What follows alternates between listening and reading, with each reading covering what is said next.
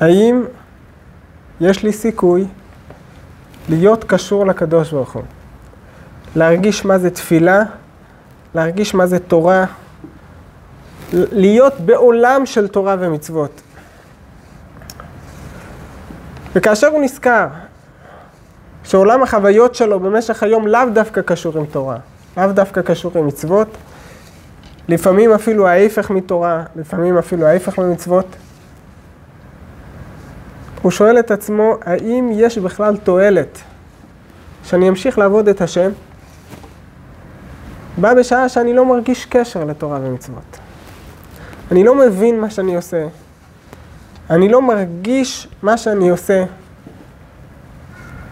למה שאני אמשיך לעשות את זה? כל יום להניח תפילין, כל שבוע לשמור שבת, כשרות, טהרת המשפחה. והקושי הולך וגדל. איך אמר לי פעם מישהו? אני מרגיש שאני לוחץ גז כשאני על ניוטרל. לא זז, לא זז. אני לא מבין, לא מרגיש. קשה לי לעשות את זה. התורה בפרשת השבוע מדברת על מצוות פרה אדומה. מצוות פרה אדומה, התורה אומרת לנו, זו אחת המצוות המיוחדות שהקדוש ברוך הוא נותן לעם ישראל, עם כמה כללים. פרה אדומה צריכה להיות תמימה, אשר לא עלה עליה עול. בסופו של דבר, אחרי המצווה של פרה אדומה, יש לה כוח לתאר מטומאת מת. פרה אדומה יש לה כוח לתאר טומאת מת. וכאשר אנחנו נפגשים השבוע עם מצווה של פרה אדומה, אנחנו משחזרים קצת אחורה, ואנחנו נזכרים בעוד מצוות שהקדוש ברוך הוא נתן לנו, שקשורות עם הקרבת בהימה. אנחנו הרי למדנו את חומש ויקרא, חומש ויקרא נקראת, חומש הזה נקרא בשם חומש הקורבנות, ספר הקורבנות. כשאדם מתחיל ללמוד את התורה, אומר המדרש, צריך להתחיל איתו בפרשת ויקרא. יבואו טהורים, ילדים קטנים שמתחילים ללמוד, ויתעסקו בטהרות בהלכות הקורבנות. ואנחנו למדנו על הקורבנות. למדנו על סוגי הקורבנות. ובכל קורבן יש לו מעלה מיוחדת, מה שאין בזולתו. הקורבן, או יותר נכון הסוג של קורבן, שמדובר עליו בפרשת חוקת, זו הפעם הראשונה שאנחנו נפגשים בקורבן שמקריבים אותו לקדוש ברוך הוא לחלוטין. לא משאירים שום דבר למטה. כמו הלשון של הפסוק, על אורה, על בשרה, על פרשה. הכל שורפים, לא משאירים שום דבר. לא מצאנו דבר כזה בכל הקורבנות שלמדנו בחומש ויקרא. בחומש ויקרא למדנו שיש סוג של קורבן, שחלק נותנים לבעלים, בעלי הקורבן. לדוגמה קורבן שלמים, חלק מקבלים הבעלים, חלק מקבלים הכוהנים וחלק מקריבים על המזבח. אם אנחנו מדברים על קורבן חטאת, קורבן חטאת, חלק על המזבח, חלק לכוהנים. אפילו כאשר אנחנו מדברים על קורבן עולה, שהיא נקראת עולה מלשון, מלשון שהיא עולה לקדוש ברוך הוא, כליל תוכתר, מקריבים אותה לגמרי לקדוש ברוך הוא, כמו שכתב רש"י בפרשת יתרו, אף על פי כן בסופו של דבר, האור של הבהמה, האור של הקורבן עולה, הכהן המקריב את הקורבן, אומרת התורה, הוא מקבל את האור של קורבן העולה. לא שורפים אותה כליל, אבל את האור מקבל הכהן. והעולה נקראת קודש קודשים, מכיוון שמקריבים את כל כולה לקדוש ברוך הוא. אבל בסופו של דבר, האור, יש איזשהו עניין ששייך לבשר ודם, שייך לכהן פה למטה. אבל העבודה של פרה אדומה, המצווה של פרה אדומה, היא ששורפים את הבהמה כל כולה לקדוש ברוך הוא. לא משאירים דבר אחד למטה. אז אם העולה היא קודש קודשים, כך אומרת המשנה במסכת זבחים. אנחנו אומרים את זה כל יום לפני, לפני התפילה. איזו מקומן של זבחים, שם אומרים העולה קודש קודשים. קדושה מיוחדת יש לה, שהיא כולה הולכת לקדוש ברוך הוא, לא משאירים שום דבר, חוץ מאשר האור. ופתאום פה, בפרשת חוקת, אנחנו נפגשים עם סוג עבודה מיוחד, סוג של קורבן, הגמרא דנה אם זה קורבן, זה לא קורבן, אבל סוג של מצווה שאומרת לנו לקחת את הבהמה כולה, בשרה, דמה, פרשה, כל המציאות של הבהמה. אנחנו רוצים רק דבר אחד, שיישאר אפר פרה אדומה, שבאמצעותו יהיה האפשרות לתאר מטומאת מת. אבל הכל הולך לקדוש ברוך הוא. אז היינו מתארים לעצמנו, אם הכל שייך לקדוש ברוך הוא, זו עבודה מיוחדת מאוד. אם העולה קודש קודשים, אז ודאי שמצוות פרה אדומה זו מצווה מיוחדת מאוד, עוד הרבה יותר מקורבן עולה. ואף על פי כן, כאשר אנחנו מסתכלים בפועל בפרשת השבוע, פרשת חוקת, אנחנו רואים שהתורה אומרת לנו שלמרות שאתה חושב ועולה בדעתך שקורבן כל כך נעלה, עניין כל כך נעלה, של פרה אדומה, צריך אולי להקריב אותו בבית המקדש. אתה יודע מה? אפילו בקודש הקודשים. אומרת התורה לא, פרה אדומה, איפה נעשית עבודתה? מחוץ לגימל מחנות.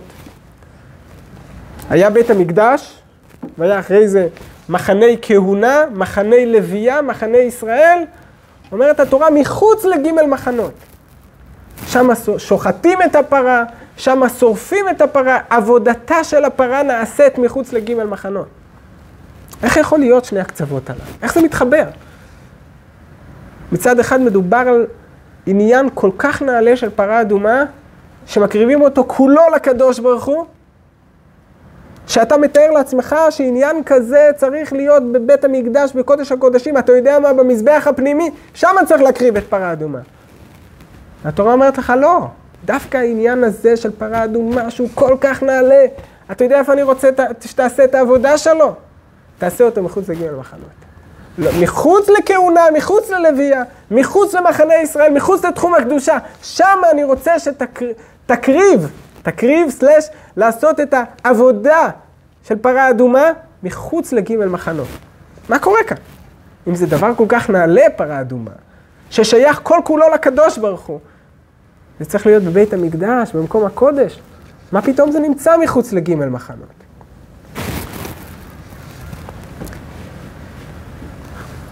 לפני למעלה מעשר שנים, הייתי בשליחות בקזחסטן, בעיר הבירה של קזחסטן כיום, אסטנה, הייתי שם בשליחות.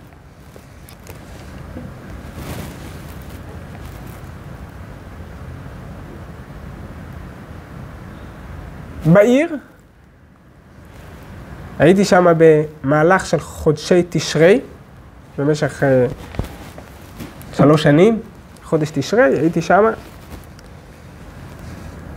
ובאחד השנים, אני זוכר את זה כמו היום, היה ועידת דתות בקזחסטן. ועידת דתות, כל שנה, מי שיודע, בקזחסטן, אוספים אנשי דת מכל העולם, והם באים למקום אחד, ועושים סוג של תהליך של שלום. ועידת שלום כזו, של שלום של דתות. מגיעים הרבנים הראשיים, מגיעים אנשי דת מכל העולם. בכל אופן, אחרי המאורע הזה שהם עושים שמה, יש קבוצות של אנשי דת שעושים סיורים בכל בתי התפילה, או להבדיל, בתי התפלה בכל אה, קזחסטן, עוברים ממקום למקום, ובין היתר הגיעו גם כן לבית הכנסת. אז קבוצה מסוימת הגיעה גם כן לבית הכנסת שלנו, באסטנה, איפה שאני הייתי. בית הכנסת גדול, מפואר, הם הגיעו לבקר, לראות מה קורה שם. לשמוע קצת על יהדות. הקבוצה הזו הגיעה, ואנחנו היינו ככה בלחץ, היינו בחורים, אז אה, ככה סידרנו את המקום, שיהיה מקום מכובד כמו שצריך, וגם דאגנו שאם יש אנשים שהגיעו עם שרשראות של עבודה זרה, אז אה, שיסירו אותם או יחביאו אותם לפני שנכנסים לבית הכנסת. ובסופו של דבר הם ישבו כולם בבית הכנסת, ועלה רב הקהילה לדבר, לשוחח. מה זה יהדות? זה היה בעיצומו של חודש, של חודש תשרי, בחג הסוכות. אחרי שהוא דיבר, סיפר להם קצת על היהדות. אז שאלו אותו, סיפרת הרבה על התורה, על המצוות, על הקדוש ברוך הוא, תספר קצת בנוגע לעצמך. מה אתה עושה פה? מה התפקיד שלך פה? מה השליחות שלך פה? אז הוא סיפר על עצמו. סיפור שהוא מספר על עצמו, אמר, תקשיבו, אני גדלתי, נולדתי באודסה. זה המקום שבו נולדתי.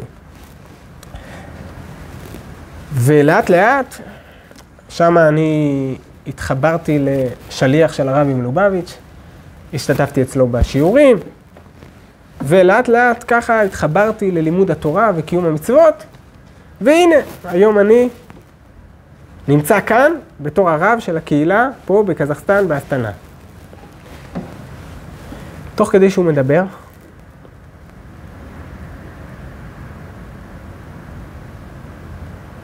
ישב בן אדם, מבוגר, הייתי מפרגן לו 85-90 לפחות, ישב שמה,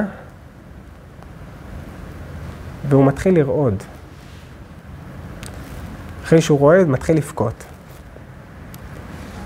אנשים שסביב היו בטוחים שמשהו קרה איתו, משהו עובר עליו. משהו עובר עליו. מיד אה, כל אחד עזב את מקומו, ניגש אליו, אמר לו, מה קורה? מה, מה, מה העניין? מה קורה איתך? הוא לא יכל לענות מרוב בכי. אחרי כמה דקות הוא קצת נרגע ואמר, אני נולדתי באודסה לפני 80-90 שנה. נולדתי באודסה. אני זוכר שבאודסה היה אסור להזכיר את המילה יהודי. אסור להזכיר את המילה יהודי. ועומד כאן בן אדם עם זקן, עם חליפה, עם כובע, ומספר לי שהוא, את היהדות שלו הוא מצא באודסה.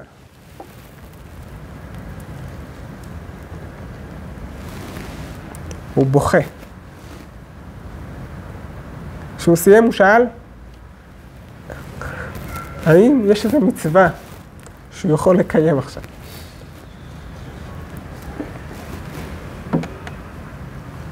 מסתבר יהודי. אמרו לו בוודאי.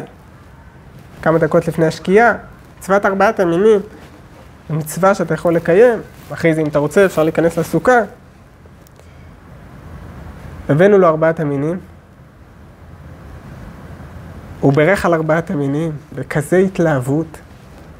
מילה, אמרו לו מה לברך, שהחיינו, קיימנו, הגיענו לזמן הזה.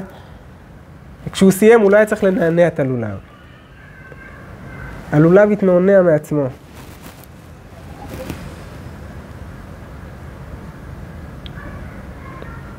אני גדלתי בבני ברק. ראיתי הרבה יהודים מברכים על הלולב בילדותי. אבל כל שנה שמגיע חג הסוכות, אני מברך על הלולב, ואני נזכר בברכה שברך אותו היהודי שהייתי בשליחות. ואני מתפלל לקדוש ברוך הוא, שאני לא אשכח את הברכה הזו שברך היהודי אשר קידשנו במצוותיו וציוונו על נטילת לולב.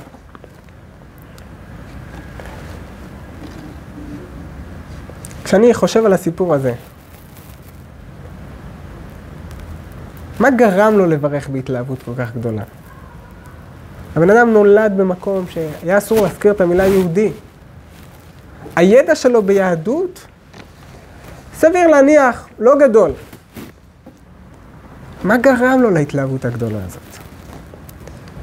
זה לא בגלל שברגע אחד פתאום הוא הבין מה זה תורה, מה זה יהדות, מה זה סוכה, מה זה לולב, מה זה אתרוג. אלא מסיבה אחת פשוטה.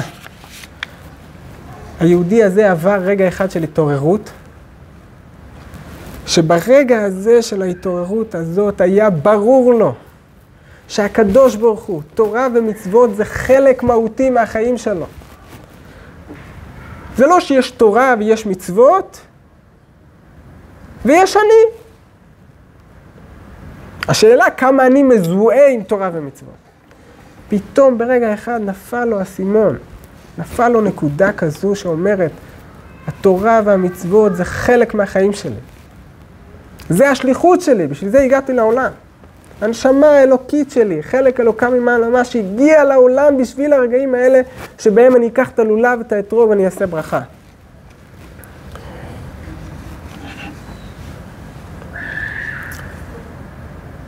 לפעמים אנחנו חושבים שהאפשרות שלנו להתמסר לרצונו של הקדוש ברוך הוא זה בגלל שאנחנו מבינים יותר, או בגלל שאנחנו מרגישים יותר. ככל שנבין יותר, נעשה יותר, נרגיש יותר, נעשה יותר. בא הקדוש ברוך הוא ואומר לנו, לא. תורה ומצוות זה חלק מההוויה שלך, חלק מהמציאות שלך. זה אתה. ההבנה שלך יכולה לגרום לך להרגיש מי שאתה. הרגשות שלך יכולים לעזור לך לחיות כמו שאתה. אבל תורה ומצוות זה אתה, זה המציאות שלך. ההבנה שלך והרגשות שלך זה משהו שיכול לגרום לך לחוויה שלך, להיות שלם עם עצמך. אבל זה אתה, זה המהות שלך, זה המציאות שלך. וגם אם אתה לא מבין, הוא לא מרגיש, הדבר הזה יפגוש אותך.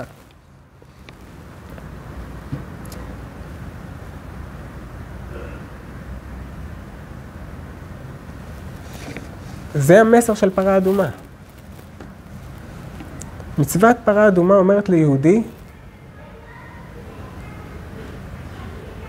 האפשרות שלך להיות קשור לקדוש ברוך הוא, זה לא בגלל שאתה נמצא במחנה כהונה, אתה נמצא קרוב לבית המקדש. יש לך תובנות שקשורות לקדושה. יש לך תובנות שקשורות לבית המקדש. או יש לך תובנות שקשורות לירושלים. אתה קשור לקדוש ברוך הוא. או אתה נמצא במחנה לוויה, או לכל הפחות במחנה ישראל. פרה אדומה אומרת ליהודי, גם אם אתה נמצא מחוץ לגימל מחנות, עולם הרגשות שלך, עולם המחשבות שלך, מחוץ לגימל מחנות.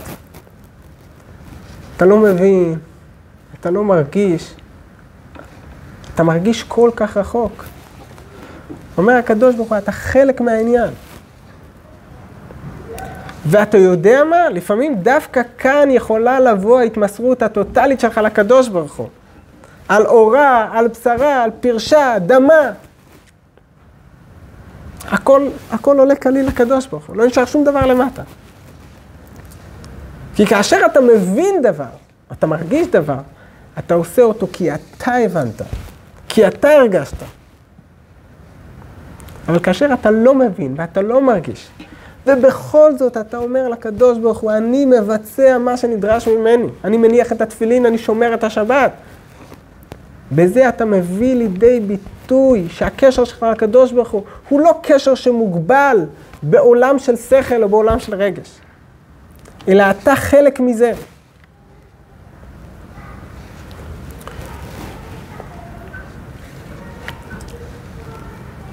היה אצל, אצל הרבי הצמח צדק, שהיה הרבי השלישי לבית חב"ד, הגיע יהודי, חסיד.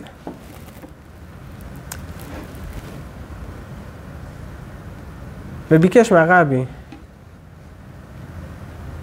תיקון על חטא חמור מאוד. חטא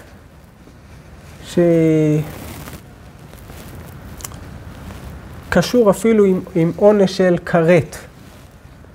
שהמשמעות הרוחנית של כרת, שהנשמה נחרטת משורשה ומקורה באלוקים חיים, קשה יותר להתפלל, קשה יותר ללמוד תורה. ביקש תיקון.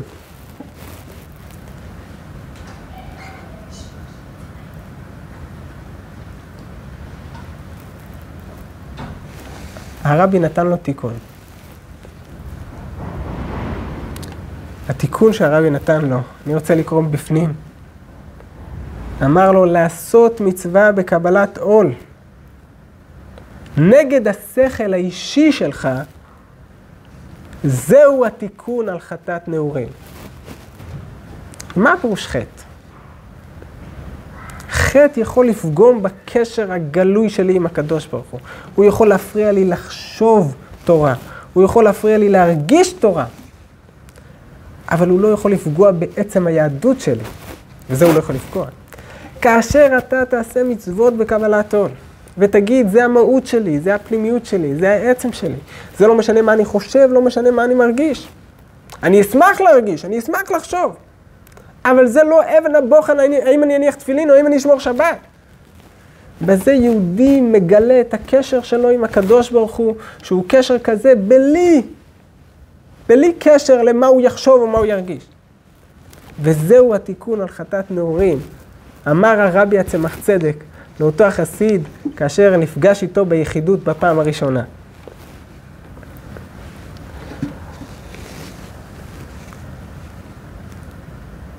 דוד המלך במזמור ע"ג, בתהילים, אומר את הפסוק, מי לי בשמיים ועמך לא חפצתי בארץ. מי לי בשמיים ועמך לא חפצתי בארץ. מה זה מי לי בשמיים? מה יש לי בשמיים? לא מעניין אותי מה קורה בשמיים. יש עולמות רוחניים, אלוקיים. לא נוגע לי. ועמך, כאשר אני קשור איתך, ענייני עולם הזה בארץ, לא חפצתי, לא תופס אצלי מקום. אמירה, אמירה, זאת אמירה. כשאני עם הקדוש ברוך הוא, לא מעניין אותי לא רוחניות, לא גש... אני נמצא עם הקדוש ברוך הוא.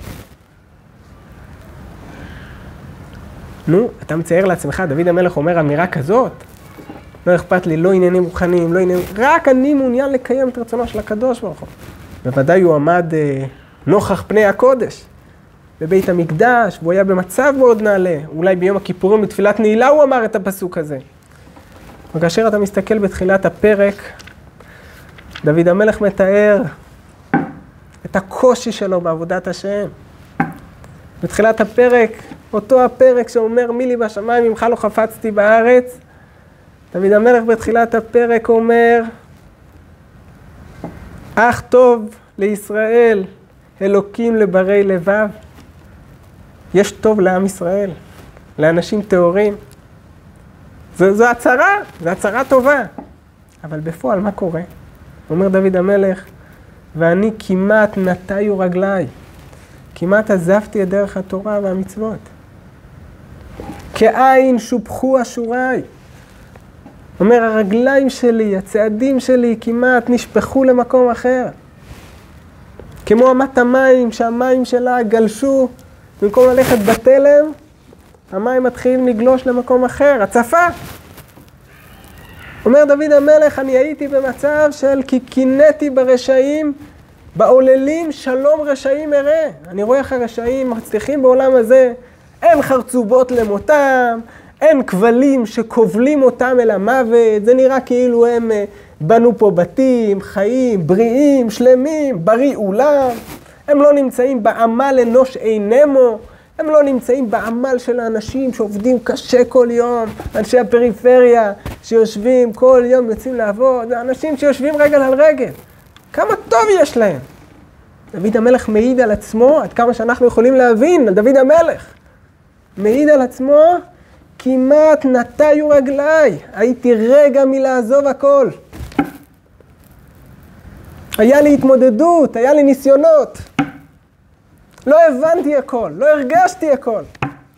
ושם, במזמור הזה, אומר דוד המלך, במזמור הזה אומר דוד המלך, מי לי בשמיים ממך לא חפצתי בארץ. דווקא בגלל שאני לא מבין, דווקא בגלל שאני לא מרגיש.